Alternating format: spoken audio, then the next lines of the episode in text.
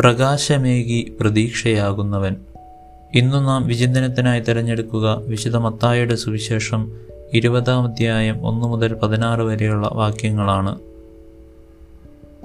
വിശുദ്ധ മത്തായിയുടെ സുവിശേഷം 25-ാം അധ്യായം 40-ാം വാക്യത്തിൽ നാം വായിക്കുന്നു: ഏറ്റവും എളിയ ഈ സഹോദരന്മാരിൽ ഒരുവന് നിങ്ങൾ ഇത് ചെയ്തു കൊടുത്തപ്പോൾ എനിക്ക് തന്നെയാണ് ചെയ്തു തന്നത്.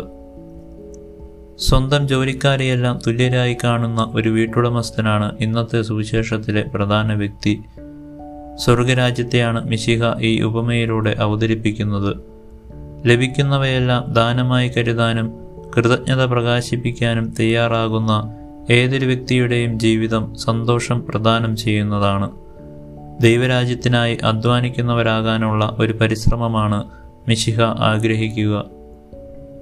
നമ്മുടെ ചുറ്റുമുള്ളവർക്ക് പ്രകാശവും പ്രതീക്ഷയും പകരുന്നവരായി മാറാൻ നമുക്ക് പരിശ്രമിക്കാം.